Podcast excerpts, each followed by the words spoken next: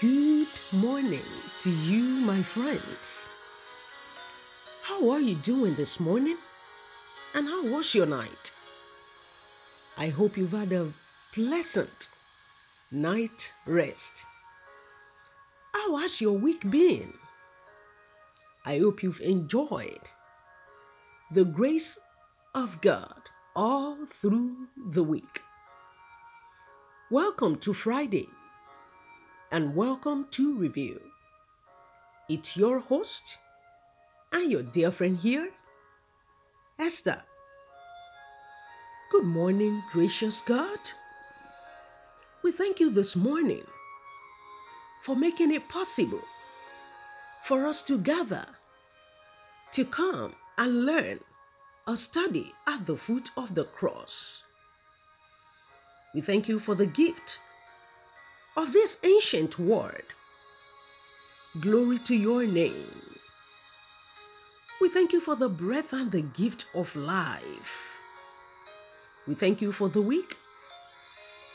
Thank you because we have enjoyed your grace and your mercy so much. And thank you for bringing us to the end of the week. Glory to your name, Abba Father. Open our eyes, hearts, and minds to the truth and knowledge of your word this morning as we study. Glory be to your holy name. In Jesus' mighty name, we have prayed.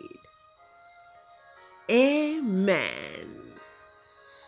Welcome once more, friends, to review, and God bless you as you listen. Today and tomorrow, just to enjoy our weekend and to strengthen and encourage one another in the Lord. We have a topic that is titled New and Old. In the bracket, the first and the greatest of all.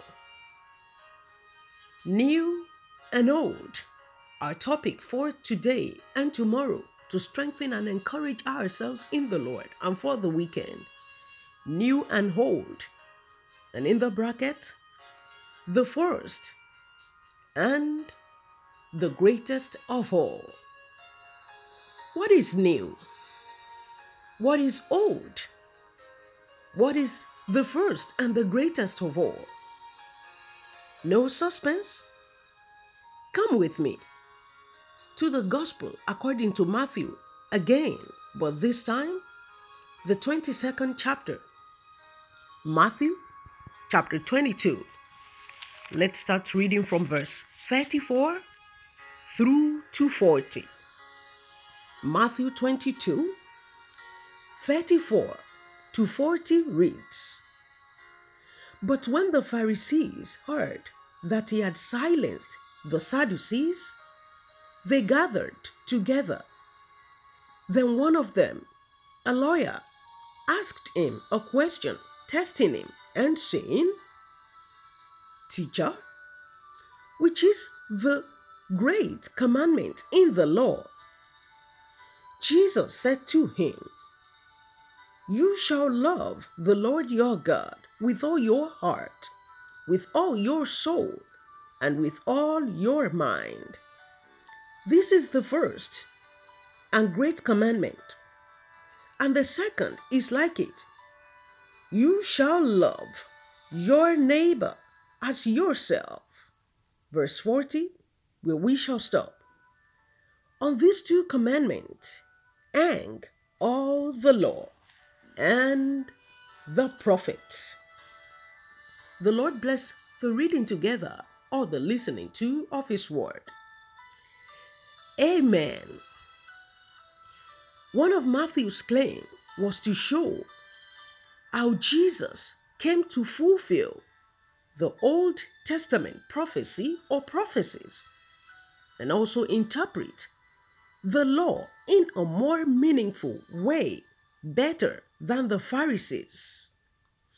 And if you read the 22nd chapter of Matthew, from verse 15 and all through to 46, part of where we read just then, you'll see that by now, the leaders, that is, the chief priests and Pharisees, teachers of the law, had become very furious, upset, irritated, desperate to trap Jesus by his words into some sort of admission that will turn the crowds against him.